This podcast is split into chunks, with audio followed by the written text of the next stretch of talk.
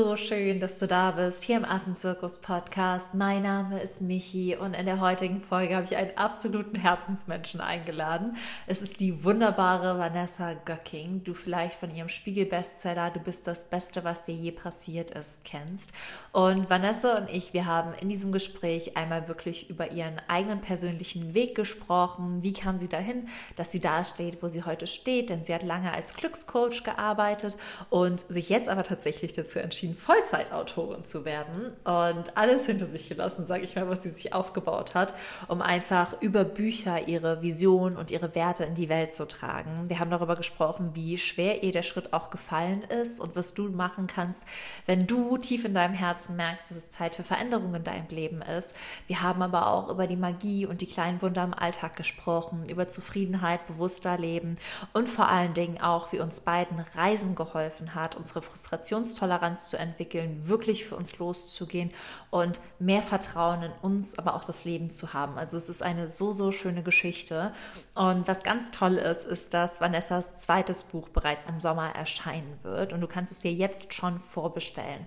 Und für alle, die es nicht wissen, Vorbestellungen sind für uns Autoren, auch wenn mein zweites Buch mal rauskommt, unfassbar wichtig. Das heißt, wenn du sowieso weißt, dass du ein Buch lesen möchtest, weil du es cool findest, bestellst dir vor, denn das ist wirklich das, was uns hilft, auf die Bestsellerlisten zu kommen. Das heißt, wenn du sie da auch unterstützen magst, nochmal einen Bestseller zu schreiben, bestell dir ihr Buch auf jeden Fall gerne vor. Ich habe ihr erstes Buch in 3 Tagen weggeatmet, so schön was geschrieben.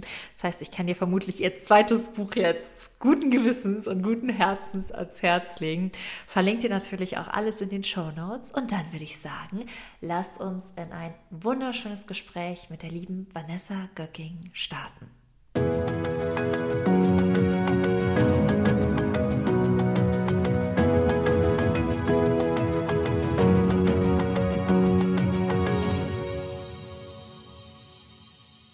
Ich habe heute eine Person im Podcast, mit der ich eigentlich schon einen Podcast hätte aufnehmen können, weil wir jetzt schon 40 Minuten unser kurzes Vorgespräch hatten, weil es so witzig war und wir uns so sehr austauschen und auch verstehen konnten. Und ich sage, herzlich willkommen, liebe Vanessa, am Affenzirkus-Podcast. Möchtest du dich einmal kurz vorstellen? Ja, vielen Dank, liebe Michi, sehr, sehr gerne.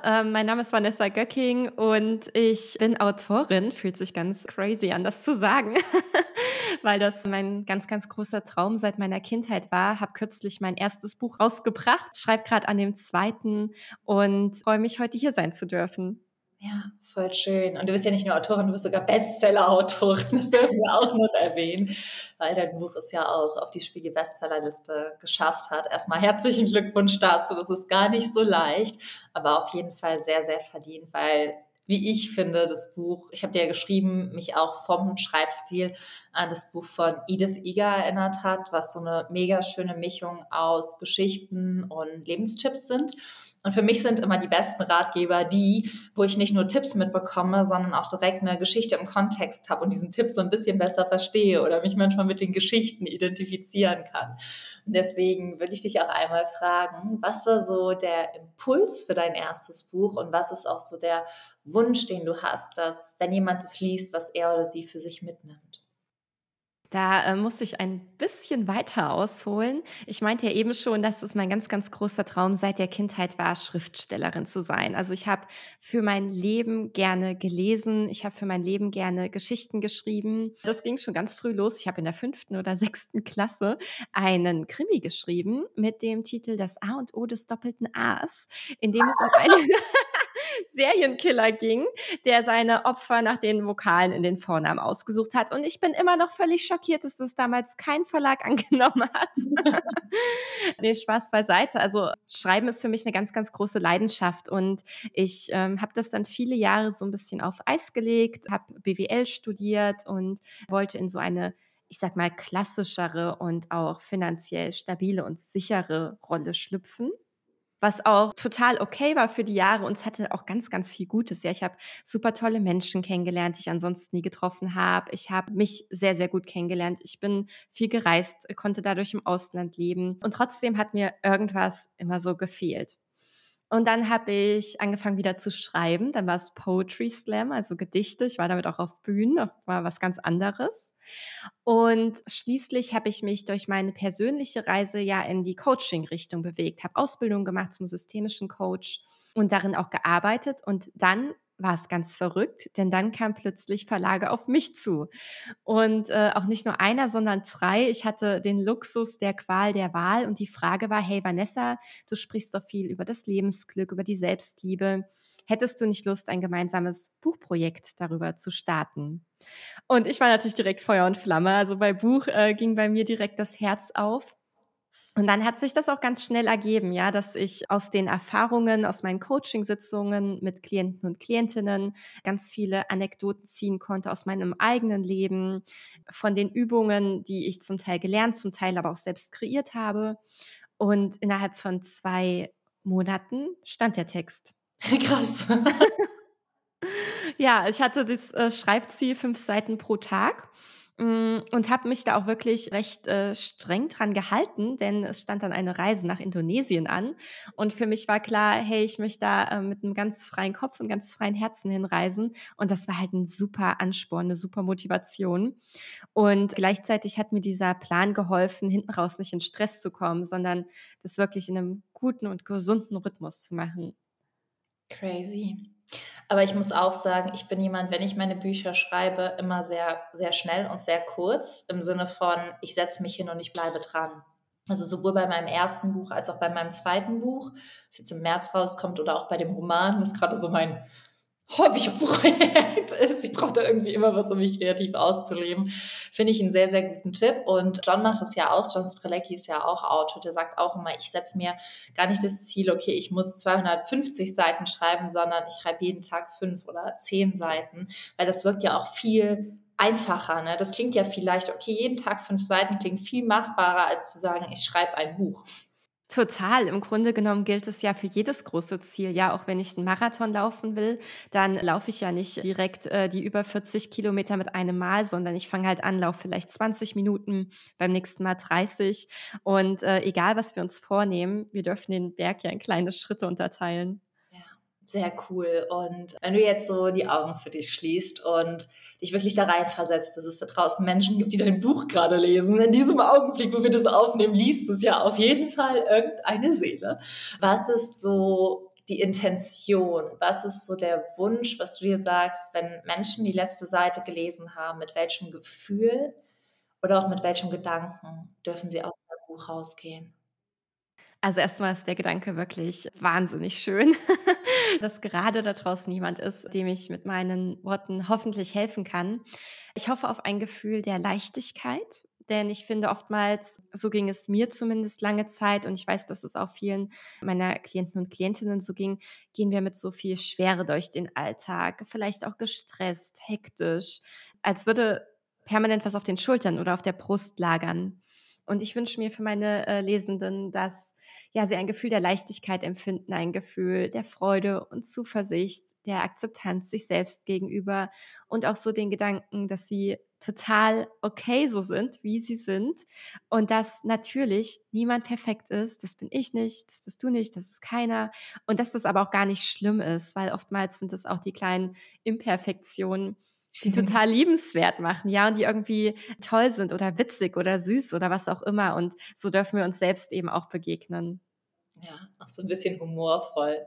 Ja, genau. Sich selbst lachen und gleichzeitig sich selbst in den Arm nehmen können. Mhm. Und dein Buch ist ja eine Rakete gewesen, die du gezündet hast und die dann wirklich absolut durch die Decke gegangen ist. Erstmal da auch herzlichen Glückwunsch, das ist schon richtig krass. Also das erste Buch für alle, die das noch vor sich haben, da steckt schon auch gerade marketingtechnisch ja so viel Aufwand dahinter, wo ich weiß und deswegen auch immer so krass anerkenne, wie viel Zeit, Energie und Liebe man nicht nur in das Schreiben der Texte, sondern auch wirklich ins Vermarkten reinsteckt. Das wird häufig unterschätzt. Und du hast danach, trotz allem, wie stressig und chaotisch so eine Reise mit dem Buch sein kann, entschieden, hauptberuflich jetzt Autorin zu werden. Und ich finde das einen sehr, sehr mutigen Schritt. Ich würde erstmal eher aus dem Flugzeug springen, als sagen, ich werde jetzt nur Autorin, weil das natürlich erstmal eine totale Unsicherheit oder eine gefühlte Unsicherheit in einem auslöst, weil man ja sich von gewissen Bereichen, die man gemacht hat, die man kann, verabschiedet, um jetzt das zu machen, was für dich aktuell das Richtige ist. Ich glaube, an diesem Punkt stehen viele, egal ob sie jetzt vom Coaching in die Autorentätigkeit gehen oder von einer Festanstellung in die Selbstständigkeit oder von A nach B, diese Lebensentscheidung, wenn sich etwas doch grundlegend verändert, weil das Herz danach ruft, die sind ja häufig beängstigend. Was war so der Impuls? Wann hast du eigentlich gemerkt, nee, ich möchte wirklich jetzt hauptsächlich Autorin sein und mich darauf konzentrieren? Und wie bist du dann vorgegangen, um auch den Mut zu haben, diese Entscheidung zu treffen? Also zunächst mal, ich habe Angst. In den meisten Momenten finde ich es wahnsinnig aufregend und cool und freue mich drauf. Aber natürlich gibt es auch regelmäßig und immer wieder die Momente, wo ich mir denke, oh je, wird das wirklich so klappen? Ja, keine finanzielle Sicherheit. Wobei ich mich von der ja eh schon so ein bisschen verabschiedet hatte, als ich vom Angestelltenverhältnis in die Selbstständigkeit gegangen bin. Da fiel es mir, glaube ich, sogar noch mal ein Stück schwerer, auf dieses feste, monatliche Gehalt zu verzichten und zu wissen, okay, ich habe jetzt keine bezahlten Krankheitstage, ich habe keine bezahlten Urlaubstage. Das war für mich, glaube ich, damals noch mal deutlich krasser. Doch weiterhin bleibt es bestehen, denn wie du schon sagst, ich habe mir da jetzt über die Jahre im Coaching etwas aufgebaut, was ich gut kann, was mir auch Spaß macht und womit ich bis jetzt halt mein Geld verdient habe. Und das fällt dann jetzt erst mal weg. Für mich war das dennoch ganz klar, denn es war überhaupt nicht so eine Erkenntnis, so, oh, ich will ja jetzt Vollzeitautorin sein, denn wenn ich ganz ehrlich bin, war es eine Wahrheit, die schon immer in mir war und ich habe sie mir bis jetzt einfach noch nicht eingestanden, eben wegen der Angst, hey, was ist, wenn es nicht klappt? Und da ist dann ja vielleicht nicht nur Enttäuschung, sondern da sind echte, existenzielle Gedanken dahinter. Wir müssen ja alle irgendwie für unseren Lebensunterhalt aufkommen. Und ich bin jetzt nicht die Person, die Luxus braucht. Ich mache mir zum Beispiel jetzt nichts aus Markenkleidung oder so. Ich bin ein relativ sparsamer Mensch, außer wenn es um Reisen und Essen geht. Und dennoch, ja, will ja alles finanziert werden, so. Was mir wirklich den Mut geschenkt hat, das jetzt zu machen, war zum einen das Erfolgserlebnis des ersten Buches, was mir gezeigt hat, hey, es kann klappen, es hat schon mal geklappt. Und zum anderen die Freude, die damit einhergegangen ist. Und ich habe so einen Drang in mir. Ich habe das Gefühl, ich kann gar nicht anders, als nicht Vollzeit zu schreiben. Krass. Das heißt, es war so eine Mischung aus, du hast schon mal die Erfahrung gemacht, es kann klappen. Und dann aber auch zu wissen, da steckt so viel Energie und Begeisterung drin. Also der Zug vom Außen war einfach sehr, sehr groß, dich in diese Richtung zu pushen. Und das andere war das Erfolgserlebnis, dass du jetzt schon mal ein Buch rausgebracht hast und das gut funktioniert hat. Wie hast du das damals, wenn wir einen Step zurückgehen? Manche haben ja noch gar kein Erfolgserlebnis, sondern hüpfen und hoffen oder gehen auch für ihre individuelle Definition von Erfolg los. Was hatte dir damals beim Angestelltenverhältnis zur Selbstständigkeit geholfen? Weil du bist ja dann gefühlt jetzt Step by Step gegangen. Erstmal von der Anstellung in eine vielleicht etwas sicherere Selbstständigkeit, in nochmal eine Autorentätigkeit, wo man ja schon sagen muss, dass wenige Autoren oder dass, wenn man sich jetzt alle Autoren weltweit anschaut, dass es zwar einige gibt, die gut davon leben können, aber es gibt auch einige, die einfach nebenbei noch arbeiten. Was war dann so der Punkt bei dem ersten Step vom Angestelltenverhältnis in die Selbstständigkeit, wenn du dich noch erinnern kannst? Ja, also zunächst einmal, ich kann das total gut verstehen, wenn es da draußen Menschen gibt, die sagen, boah, das ist mir zu krass, da direkt so eine Arschbombe ins kalte Wasser zu machen. Also ich bin wirklich vom Vollzeitangestelltenverhältnis in die Vollzeitselbstständigkeit. Ich verstehe, wenn jemand sagt, hey, ich mache vielleicht erstmal Teilzeit und probiere mich da so ein bisschen aus, kann eben erste Erfolgserlebnisse sammeln und dann baue ich das so peu à peu auf. Bei mir, wie gesagt, war es die Arschbombe und ich muss sagen, das liegt an meinem Naturell. Ich bin ein sehr freiheitsliebender Mensch. Ich mag es total gerne, zeitlich flexibel zu arbeiten, örtlich ungebunden zu arbeiten. Ich mag es, meine eigene Chefin zu sein und die Projekte voranzutreiben, die ich spannend finde. Das gibt mir unglaublich viel Energie und gleichzeitig bin ich eben bereit dazu gewesen und bin das auch weiterhin, in den sauren Apfel der Unbequemlichkeit zu beißen, die so eine Selbstständigkeit mit sich bringt. Denn ja, es gibt da ganz, ganz viel Tolles dran. Du bist deine eigene Chefin, du musst dich jetzt erstmal vor niemandem rechtfertigen, aber letztendlich hast du trotzdem Kunden oder Klientinnen oder wie auch immer man die in der eigenen Branche bezeichnen mag, die man zufriedenstellen möchte und auch muss. Und wie gesagt, da ist eben nicht diese Sicherheit im Rücken. Ja, wenn ich jetzt krank bin, dann passiert halt auch nichts, dann macht das auch keiner für mich. Und ich glaube, wir dürfen uns da alle überlegen, Mark Manson, auch ein Autor aus den USA, hat es mal so schön beschrieben, which shit sandwich you wanna eat. Also egal, was wir tun, alles hat seine Sonne- und Schattenseiten, sein Gutes und sein Schlechtes. Und sich darüber bewusst zu sein und auch nicht nur zu wissen, was will ich, sondern auch, was will ich nicht, was bin ich bereit in Kauf zu nehmen, welche Verluste und welche Unsicherheiten, das ist für mich so ein ganz, ganz wichtiger Punkt gewesen. Und ich wusste eben, okay, ich nehme diese Unsicherheiten in Kauf. Vielleicht wird es auch nicht klappen, aber dann geht die Welt nicht unter. Dann kann ich mir einen neuen Job suchen. Und diese Gedanken haben mich dabei enorm unterstützt. Das ist voll gut. Das zählt dann aber auch dazu, dass du dir das auf jeden Fall schon so ein bisschen vertraut hast, dass du sagst, okay, wenn es jetzt nicht klappt, dann finde ich einen neuen Job. Ist aber trotzdem sehr schön auch so zu sehen, keine Entscheidung ist endgültig und du kannst dich umentscheiden. Ich finde, das ist immer so ein ganz, ganz großer Gamechanger für mehr Leichtigkeit, dass man auch weiß, und wenn ich mich jetzt so entscheide, kann ich mich später auch noch umentscheiden. Das hilft mir dann immer so zu sagen, es ist jetzt nicht final, es ist nicht in Stein gemeißelt, wenn ich jetzt das mache, muss ich nicht mein Leben lang so, sondern ich habe auch in jedem Moment die Wahl, mich nochmal umzuentscheiden. Total. Und wir kommen dann auch nicht an den Punkt, wo wir uns denken, ja, hätte ich doch mal und was wäre, wenn? Ja, weil entweder es läuft gut und dann super, mega schön, oder es läuft halt nicht so toll, aber auch dann können wir was daraus lernen. Und ich weiß, das klingt dann so ein bisschen abgedroschen eventuell, entweder du gewinnst oder du lernst, aber letztendlich ist es ja wirklich wahr. Und selbst wenn wir dann zurückgehen in einen, zum Beispiel von der Selbstständigkeit in ein Angestelltenverhältnis, dann haben wir ja ganz, ganz viel neues Wissen erlangt. Wir haben vielleicht neue Kontakte gesammelt. Wir wissen eher etwas an einem Angestelltenverhältnis zu schätzen und können dafür dankbar sein und uns darüber freuen. Und gleichzeitig wissen wir vielleicht auch eher, wo wir Grenzen setzen, wo wir Nein sagen. Insofern lade ich auch immer dazu ein, das eigene Leben auch so ein bisschen kindlich und mit Neugierde zu betrachten, weil das ja total spannend ist, was wir alles erleben können. Also wir müssen das alles gar nicht so ernst nehmen. Und wie gesagt, ich bin mir schon darüber im Klaren, dass wir alle unseren Alltag haben, den wir wuppen müssen und unsere Rechnung, die bezahlt werden müssen, das kennen wir alle.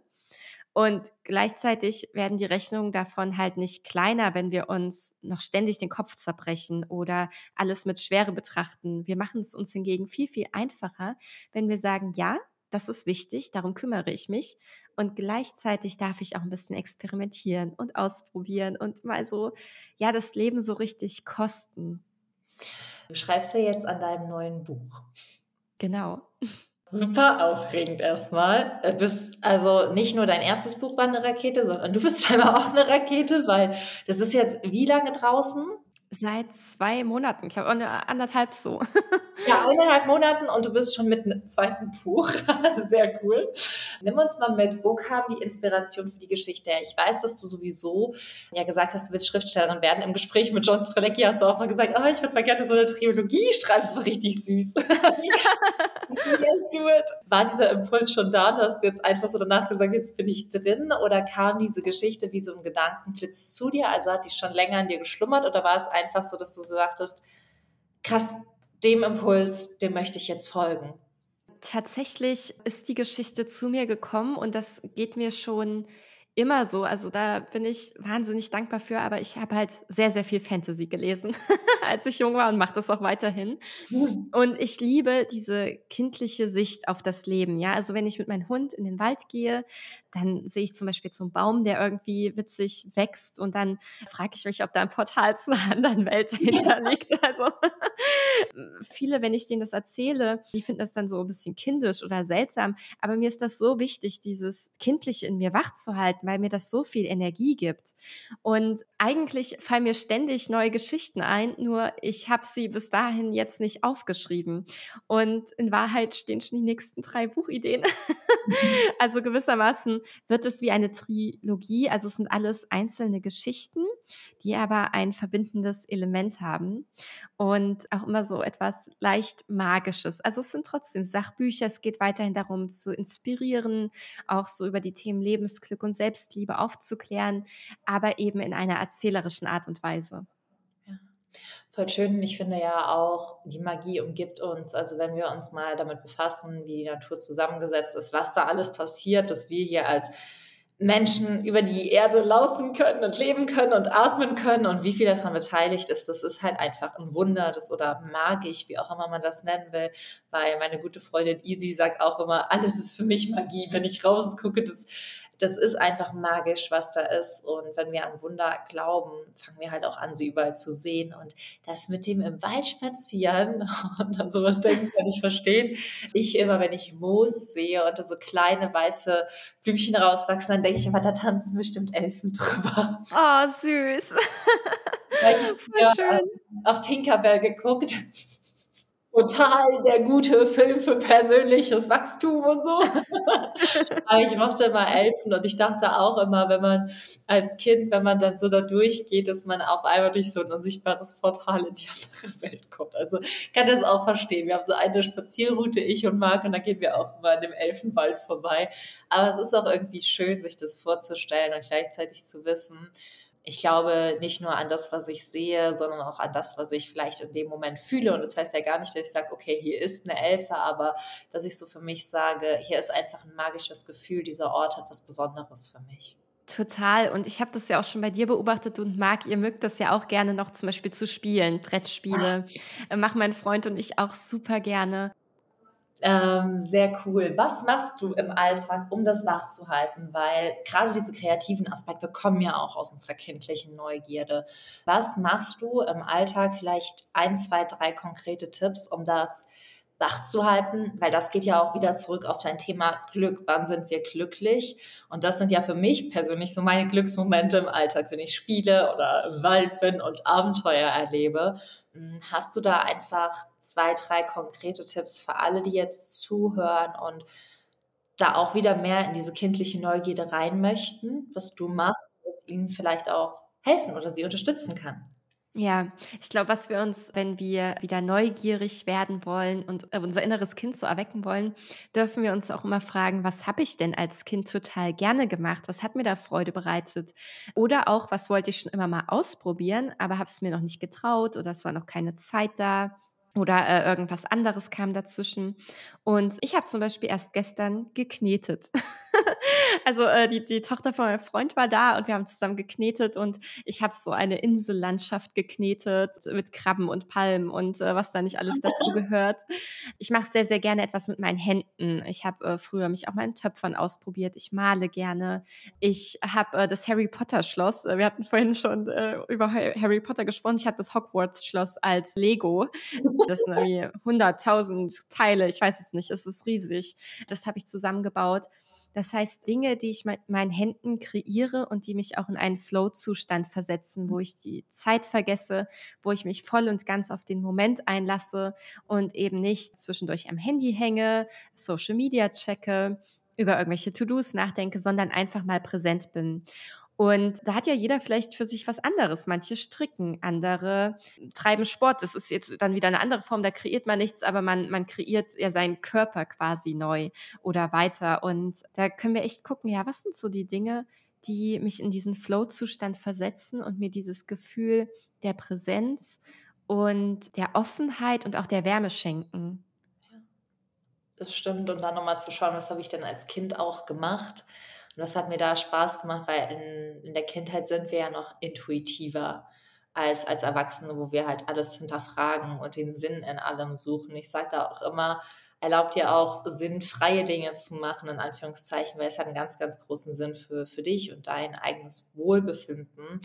Zu spielen, zu kneten, zu töpfern, zu malen, zu entdecken. Ich liebe das auch draußen zu entdecken. Also wenn ich Bäume oder Moos oder irgendwas berühren kann, das kann ich sehr nachempfinden, dass ich viel auch über meine Hände fühle. Deswegen ist auch die Arbeit mit den Tieren so intensiv für mich, weil ich ja so viel mit den Händen mache, so viel auch in Bewegung und Berührung bin. Und das ist auch so eins meiner Aspekte, wenn ich an mein Kind zurückdenke, Kreativität und Bewegung.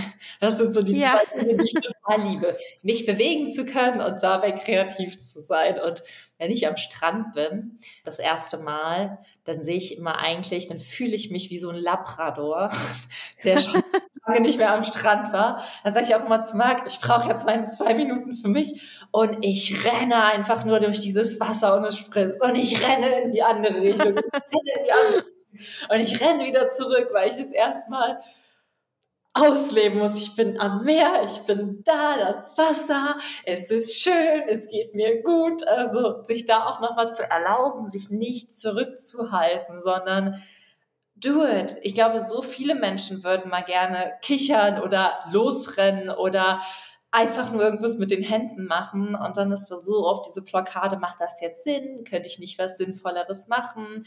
Und über diese Blockade hinwegzusteigen und einfach zu sagen, mein Lebenssinn besteht ja auch darin, glücklich zu sein. Das heißt, es macht sehr viel Sinn. Absolut. Und wir dürfen auch mal albern sein. Und ich musste jetzt so lachen, als du meintest, wie so ein Labrador, weil ich habe ja einen Labrador. Und ihr habt übrigens eine sehr ähnliche Haarfarbe. Und der geht auch mal total ab, wenn er Wasser sieht. Ich meine, Labradoren sind ja so totale Wasserliebhaber, Wasserhunde. Insofern, ja, bin ich da total bei dir. Ich finde auch in der Partnerschaft oder in der Freundschaft oder im Familienleben dürfen wir halt auch albern sein. Und mein Freund und ich, wir necken uns zum Beispiel auch ständig, ja, und alles liebevoll und schon natürlich darauf achten, dass man jetzt niemanden trifft oder so, aber manchmal auch so ein bisschen derber, nur wir wissen das einzuschätzen und wir finden es eben beide witzig und ich finde, das hält auch so eine Beziehung dann zum Beispiel wach. Das stimmt. Und du hast schon gesagt, dass du viel, viel, viel gereist bist. Findest du, dass das Reisen dich unterstützt hat, vielleicht auch manchmal weniger Angst vor neuen Dingen zu haben? Weil man auf Reisen ja tatsächlich, zumindest ich hoffe, es geht anderen auch so, immer wieder mit Dingen konfrontiert wird, die man nicht so geplant hat. Vor allem auch, wenn man alleine reist, sich ja oft, in Anführungszeichen, nur auf sich selbst verlassen kann, da viel Verantwortung für sich und die Herausforderungen übernimmt. Und für mich hat insbesondere das Alleinereisen, aber auch das Reisen an sich, mich wachsen lassen als Mensch und als Person und auch lernen lassen, mit Lebenssituationen umzugehen, die ich kacke finde. Aber wenn du halt alleine auf einer Reise bist und du stehst gerade in so einer richtig Kacksituation und irgendwie wurden alle deine Flüge gestrichen und du kommst im Hotel an und es war überbucht, dann kannst du nicht so wie manchmal im Alltag bockig stehen bleiben und denkst dir, ich will das jetzt aber nicht und ich hoffe, jemand anderes kommt und übernimmt Verantwortung, weil sonst schläfst du halt am Flughafen oder auf der Parkbank. Hattest du da auch so Momente und hat das Reisen dir geholfen, vielleicht auch dir selbst mehr zu vertrauen? Definitiv zu allem ein ganz klares Ja. Und das Reisen hat ganz besonders meine Frustrationstoleranz erhöht. Und ich glaube, das ist auch etwas, was mir jetzt dann in der Selbstständigkeit und jetzt auch bei meinem nächsten Schritt ins Vollzeitautorendasein geholfen hat. Meine Frustrationsschwelle ist enorm hoch. Also bis ich an den Punkt komme, wo ich sage, es geht nicht mehr, da muss schon einiges passieren. Denn ich habe auf Reisen, ich habe so viel... so viel mitgemacht. Ich habe zum Beispiel in Argentinien in einem Hostel gearbeitet, weil ich ein paar Monate durch Südamerika reisen wollte und mir das auch komplett selber finanziert habe und dann zwischendurch eben auch zum Beispiel für Unterkunft oder Kost und Logis gearbeitet habe. Und da musste ich regelmäßig die Bäder, die Toiletten putzen, in einem sehr großen Hostel mit viel Fluktuation. Und dort ist es zum Beispiel auch so, dass man Toilettenpapier nicht runterspülen kann, weil die Rohre dafür nicht ausgelegt sind. Das heißt, dafür gibt es spezielle Behältnisse, wo dann sämtliche Toilettenpapierreste und Hygieneartikel und was nicht alles drin landet. Und auch diese Behältnisse durfte ich regelmäßig leeren. Und ich bin so ein bisschen bakteriophob und wasche mir gerne sehr häufig die Hände. Also das war für mich so eine Aufgabe, die ich nicht genossen habe.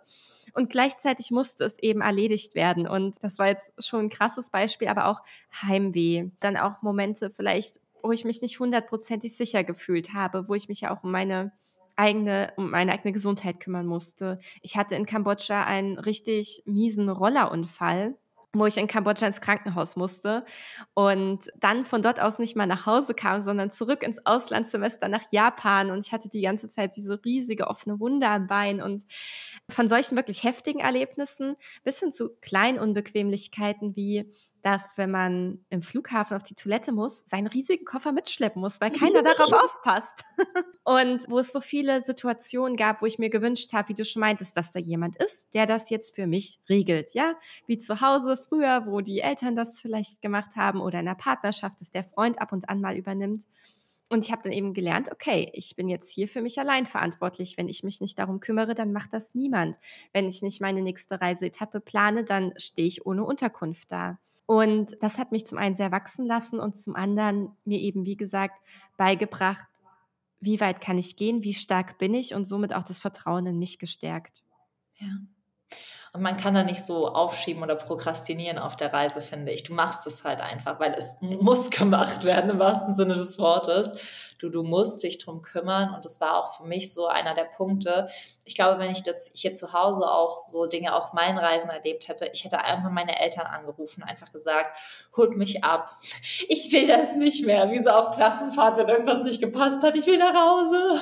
Und da war es halt das erste Mal so, ich kann jetzt nicht irgendwen anrufen, weil es wird gerade keiner kommen und mir helfen. Und was ich ganz spannend fand, war, dass das zwar zuerst sehr beängstigend war, aber dass das auch Kräfte mir freigesetzt hat, die ich gar nicht genutzt hätte, wenn ich eine andere Option gehabt hätte. Und diese Option, nur auf die eigene Stärke zurückzugreifen auf Reisen, ist wirklich was, wo ich mir auch immer wieder, wenn ich alleine reise, so liebevoll in den Arsch trete und mir einfach nur sage, Michi, du kannst das, du weißt das, es ist jetzt unbequem und du hast alles in dir, um diese unbequeme Situation zu meistern. Total, und das ist auch was ich meinen Klientinnen und Klienten immer wieder gesagt habe, die Lösung, die ist bereits in dir, die Antwort ist auch in dir.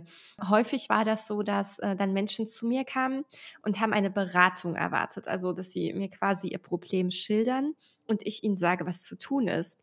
Und ich habe dann jedes Mal erklärt, also wer bin ich, dass ich dir sage, wie du dein Leben zu leben hast? Du kennst dich ja am allerbesten mit deinen ganzen Zielen, Ängsten, Zweifeln, Wünschen, Träumen, Bedürfnissen, mit allem, was dich ausmacht, kennt dich kein Mensch so gut wie du dich selbst. Und ich würde mir niemals einbilden, dir erzählen zu können, wie du dein Leben zu leben hast.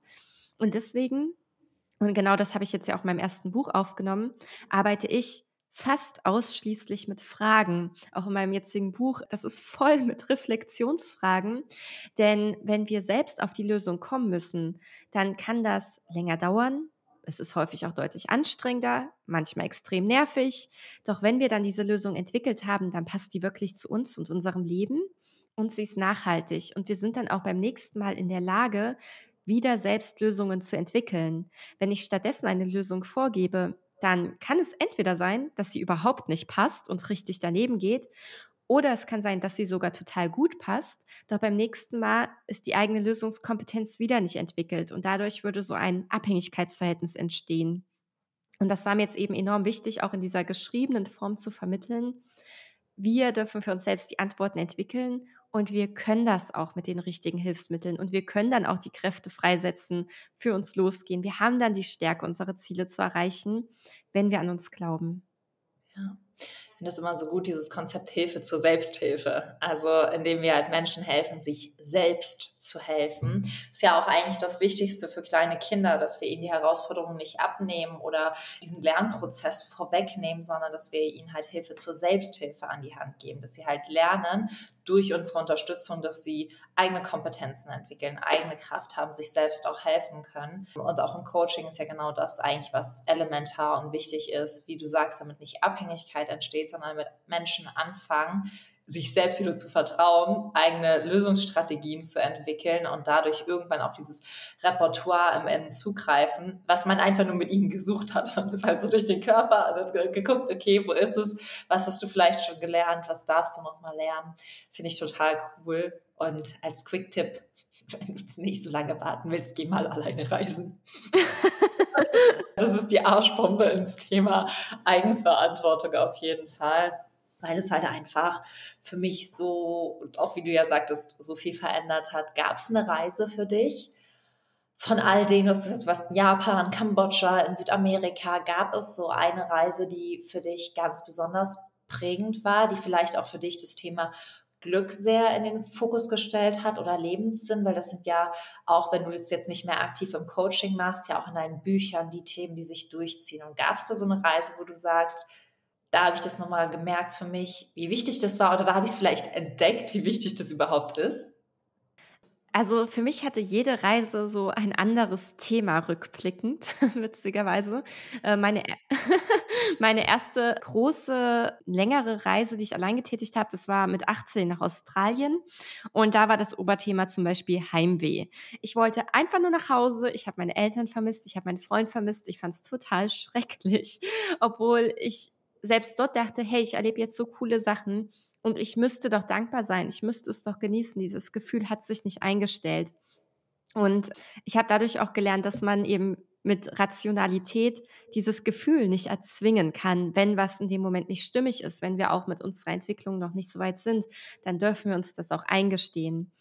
Dann zum Beispiel, dann war ich in den USA ein Jahr für mein Bachelorstudium und da war das Oberthema Freundschaft. Also ich habe das total genossen, dort in dieser Community zu sein und diese Menschen da kennenzulernen, dieses Campusleben zu erleben, das war total cool. Und jetzt, als ich beispielsweise in Indonesien war, da war es für mich total krass, denn gerade so im Vergleich zu Australien war ich halt so ganz da. Ich habe überhaupt nicht mein Zuhause vermisst. Ich habe mich trotzdem auf mein Zuhause gefreut. Ich habe mich gefreut, dann meinen Freund wiederzusehen und gleichzeitig habe ich es geschafft, dort präsent zu sein und es aufzusaugen wie ein Schwamm. Und daran habe ich gemerkt, was sich eben auch über die Jahre getan hat. Und das ging nicht ruckzuck, ja. Also da waren einige Reisen dazwischen, wo das Heimweh noch da war. Und jetzt hat sich für mich so richtig angefühlt wie so ein Erfolgserlebnis. So krass, ich bin so in meiner Mitte und fühle mich mit mir so sicher. Und fühle mich aber auch mit meiner Beziehung so sicher, dass ich nicht das Bedürfnis habe, zu Hause zu sein und zum Beispiel zu kontrollieren, weil ich glaube, das war auch damals so ein Thema bei mir in meinen vorherigen Beziehungen, dass ich Angst vor diesem Kontrollverlust hatte, vor dieser Entfernung. Hey, was ist, wenn ich den anderen verliere?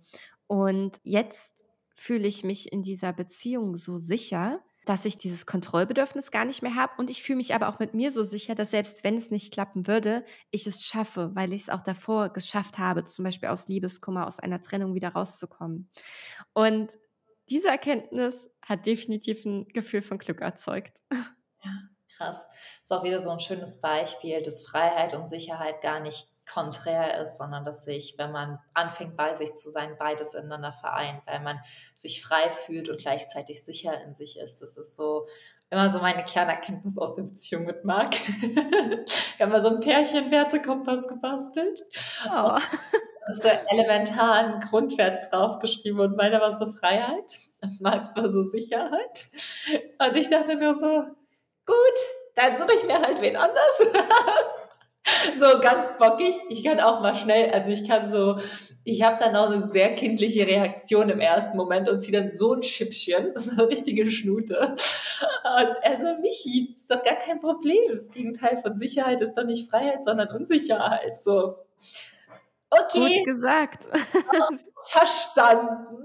Und das war für mich auch einer der wertvollsten Erkenntnisse, auch meinen eigenen inneren Widerstand gegen das Thema Sicherheit abzubauen, weil dadurch, dass wir ja, glaube ich, in unserer Generation privilegierter aufgewachsen sind, was das Thema Sicherheit angeht, als unsere Großeltern und uns mehr nach Freiheit sehen, lehnen wir ja häufig auch so eine gewisse Sicherheit oder wird ja manchmal abgelehnt, dass man so sagt, man braucht keine Sicherheit. Und für mich diesen inneren Shift zu machen, dass Freiheit und Sicherheit Hand in Hand gehen und dass, wenn ich mich in mir sicher fühle und bei mir ankomme, dass ich der freiste Mensch überhaupt bin und auch in der Beziehung, wenn wir uns miteinander sicher fühlen, weil wir uns vertrauen, nicht weil wir uns kontrollieren, sondern weil wir uns vertrauen, dass dann die größte Freiheit in der Beziehung entsteht, weil jeder halt so weit fliegen kann, wie er möchte und man aber trotzdem einfach weiß, wir haben unser Nest, wir nennen auch unsere Wohnung das Nest, ja, Ort, wo wir halt hin zurückkommen, aber wir erlauben jedem frei zu sein. Aber wir haben einen Raum des Vertrauens für uns geschaffen, in dem das möglich ist, miteinander frei und sicher zu sein. Voll schön, ja, und super schön, auch wie Marc das gesagt hat, das Gegenteil von Sicherheit ist dann nicht Freiheit, sondern Unsicherheit. Also das unterschreibe ich zu 100%, ja. Sehr cool. Und wenn du jetzt so zurückblickst oder wenn du jetzt nach vorne blickst, lassen wir es lieber so rum, wie wird so dein Leben in den nächsten 12 bis 24 Monaten aussehen? Was hast du da für dich geplant? Nimm uns mal mit, was da vielleicht auch noch auf deiner Agenda steht. Ich bin dir so dankbar, dass du 12 bis 24 Monate gesagt hast und nicht 5 Jahre, weil das ist tatsächlich ein Zeitraum, in dem ich nicht denke, in so vielen Jahren. 12 Monate schon deutlich eher. Ja, also es werden jetzt ja dann neue Bücher von mir erscheinen, das nächste dann nächsten Sommer und dann werden die Abstände auch nicht mehr ganz so groß sein wie aktuell. Im Grunde genommen möchte ich jetzt gerne eigentlich einfach nur schreiben. Weißt du, in meinem Leben war so viel Wandel. Also ich bin unglaublich häufig umgezogen. Ich habe allein in Deutschland, in Frankfurt und Hamburg und Köln und Aachen und Weimar gewohnt und war so viel auf Reisen in unterschiedlichen Ländern. Habe dann in Japan gelebt und Slowenien und hatte also quasi örtlich wenig Stabilität.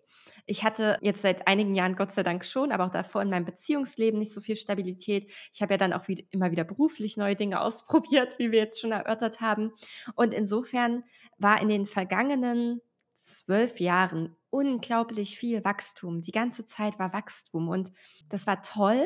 Und gleichzeitig war es auch manchmal kräftezehrend und anstrengend. Und ich habe mir dann manchmal auch gewünscht, einfach nur an einem Ort mit den gleichen Menschen zu bleiben und nicht wieder neue Freunde suchen zu müssen und wieder alles kennenlernen zu müssen. Und jetzt finde ich es so schön zu wissen, okay, ich lebe jetzt hier in Erfurt, ich bin in meiner festen Beziehung und ich führe einen Job aus, den ich mir vorstellen kann, auch noch die nächsten 35 Jahre auszuführen und wo ich nicht Angst davor habe, oh Gott, wie soll ich denn diese Jahrzehnte überwinden und wo ich nicht permanent aufs Wochenende hinarbeite, was es aktuell für mich ohnehin nicht mehr gibt, sondern einfach zu wissen, das ist jetzt so das Leben, wie ich das jetzt leben möchte und damit fühle ich mich wohl. Und genau so wird mein Jahr auch gestaltet werden. Ich werde viel schreiben, ich werde Zeit mit meiner Partnerschaft, mit meiner Familie, mit Freunden verbringen, die eine oder andere coole Reise machen und hoffentlich auch eine Lesereise. Das auf jeden Fall. Du hast doch dieses Mal schon eine klitzekleine Lesereise gemacht, oder? Das stimmt, ja. Also das nächste Mal vielleicht ein bisschen größer und etwas länger. Sehr cool. Ach, danke fürs Teilen. Und kannst du schon ein ganz kleines Snippet aufs neue Buch geben? Ja, sehr, sehr gerne. Alle, glaube ich, warten jetzt so wie auf einen Cliffhanger. Dann kommen dann die neuen Infos. Magst du so ein ganz, ganz kleines bisschen schon mit reinholen? Ich verrate dir sogar schon den Titel. Der Titel wird Die Sonne in dir, eine Erzählung über die verborgene Schönheit des Alltags. Und es geht eben genau darum, dass, also vielleicht kennst du das ja auch, mir ging das früher lange Zeit so, dass ich häufig so dem nächsten Ziel entgegengehechelt habe und mich häufig selbst in eine Warteposition begeben habe. Wenn ich dieses und jenes erreicht habe, dann bin ich glücklich. Ja? Wenn die nächste Fernreise ist oder eine tolle Feier, bei manchen ist es vielleicht die Hochzeit oder Familienplanung oder was auch immer. Und dadurch habe ich ganz oft gedanklich in der Zukunft gehangen und den gegenwärtigen Moment nicht wahrgenommen. Und gleichzeitig war ich dadurch auch nicht so richtig dankbar für das, was war. Und das heißt für mich jetzt nicht, dass ich den ganzen Tag, jeden Tag freudestrahlend durch mein Leben laufe und alles total klasse finde. Aber das ist dennoch, wie du vorhin auch schon meintest, in allem Magie steckt, ja, und in allem irgendwas Zauberhaftes, in den kleinsten Situationen und Begegnungen. Und in dieser Erzählung geht es eben genau darum, dass wir den Zauber des Alltags wiederentdecken, die Magie in unser Leben zurückholen. Und das Ganze bringe ich eben diesmal nicht in Ratgeberform rüber, sondern in Form einer zusammenhängenden Geschichte. Ja, voll schön. Da freue ich mich auf jeden Fall sehr, sehr doll drauf. Und es ist auch so, ich glaube, eins der wichtigen Gefühle oder eine der Emotionen, die wir auch wieder mehr integrieren dürfen, ist die Zufriedenheit. Weil ich finde, die bringt mich einfach sehr, sehr krass in den Moment. Und das ist zwar ein ruhigeres Gefühl als viele andere Emotionen, denen wir gerne hinterherhechten, aber zufrieden zu sein, bringt mich sehr, sehr doll in die Präsenz und bringt dann auch die Magie in den Alltag zurück. Weil es muss nicht jeden Tag der emotionale Lottogewinn sein. Es ist auch einfach schön, sich wohl und sicher und zufrieden im Alltag zu fühlen. Und die stellt sich bei mir halt durch so ganz kleine Dinge ein, wie mit dem Hund spazieren gehen, wirst du kennen. Es ist einfach schön, mir Dinge anschauen, ein Spiel zu spielen und dieses kleine Glück wieder wertzuschätzen. Genau, total. Und das soll mein Buch auch vermitteln. Und ich merke jetzt auch schon beim Schreiben, dass es genau das Gefühl ist, was da reinfließt. Also ich wünsche mir, dass meine Lesenden auch schon beim Lesen das Gefühl von Zufriedenheit, von innerer Ruhe, von Zuversicht und Wärme spüren und so, als würde eben ein Licht in ihnen erstrahlen. Ja, voll schön. Ach, das wird eine sehr, sehr, sehr, sehr schöne Geschichte. Da freue ich mich auf jeden Fall drauf, das auch zu lesen. Das nächste Buch, was ich gerade am Lesen bin, war von Lars Amend, Imagine. Das lese ich auch. Sehr gut. Ja, und ich mag so Geschichten einfach. Ich bin so voll der Geschichtensucht, die muss ich gestehen, was so Bücher angeht. Deswegen freue ich mich dann noch umso mehr drauf auf die Geschichte. Man kann es jetzt schon vorbestellen, richtig? Genau, also jetzt so um den Dreh ist es vorbestellbar. Und ich bin super gespannt, wirklich, ich bin super gespannt auf die Feedbacks, auch zu dem Cover. Ich finde, das ist so zauberhaft geworden und dieser ganze Prozess, der ist halt so spannend und so schön. Also ich bin sehr gespannt, was du sagst. Ja, sehr cool. Ich verlinke auch für alle, die jetzt neugierig geworden sind, sowohl dein erstes als auch dein zweites Buch nochmal in den Shownotes, auch deine Website, deinen Podcast, dass man dich finden kann. Und danke dir einfach für die Zeit und die Energie und das Gespräch. Und ich kann noch Stunden weiterreden. Habe ich schon vorher bewiesen nachher. Aber wir nehmen einfach nochmal eine Podcast-Folge auf. Und dann, wenn ihr auch Fragen habt, die gerade zuhören, schreibt sie uns. Dann beantworten wir die super gerne nochmal in einer weiteren gemeinsamen Folge. Und ich danke dir für deine Zeit, ich danke dir für dein Sein und vor allem auch für die immer wieder mutigen Schritte, die du gehst und damit anderen eben auch Mut machst, für sich loszugehen und für das, was wirklich, wirklich, wirklich in ihnen steckt. Weil ich finde, das Mutthema darfst du dir auch noch viel, viel größer auf die Fahne schreiben, als du es bist. Dankeschön, Michi. Es hat mir echt super viel Spaß gemacht. Danke dir. Ich hoffe, du konntest ganz, ganz viel aus der Folge für dich mitnehmen und dass du jetzt sehr inspiriert und auch beseelt bist und vielleicht den Entschluss gefasst hast, mal die ein oder andere kleine Reise alleine zu machen. Damit verabschiede ich mich jetzt von dir, schicke dir noch ganz, ganz sonnige Grüße aus Simbabwe. Ich habe ja gutes Wetter. Ist jetzt so ein bisschen gemein, ich habe gutes Wetter. Nee, aber ich freue mich wirklich sehr, sehr, sehr, dass ich tatsächlich gerade nicht in Deutschland bin, sondern dass ich hier die schöne südliche Sonne auftanken kann, mit den Tieren bin, meinem inneren Herzensheimatort und ja, für mich auch beschlossen habe, vor ein paar Jahren mich immer zu fragen, wie das nächste Jahr zum besten aller Zeiten wird. Und ein großer Teil davon ist auch im Winter, nicht den ganzen Winter in Deutschland zu sein. Deswegen freue ich mich gerade total, ja, hier in der Sonne zu sitzen. In dem Sinne, genug geschwärmt, weil bei dir vielleicht ja gerade nicht die Sonne scheint, schicke ich dir aber trotzdem Sonne rüber. Auch eine ganz, ganz große Herzensumarmung. Und ich freue mich, wenn wir uns nächste Woche wiedersehen und wiederhören. Und wenn du jemanden kennst, dem die Folge gut tut, wie immer fleißig teilen. Große Herzensumarmung an dich und keep yourself wild, deine Michi.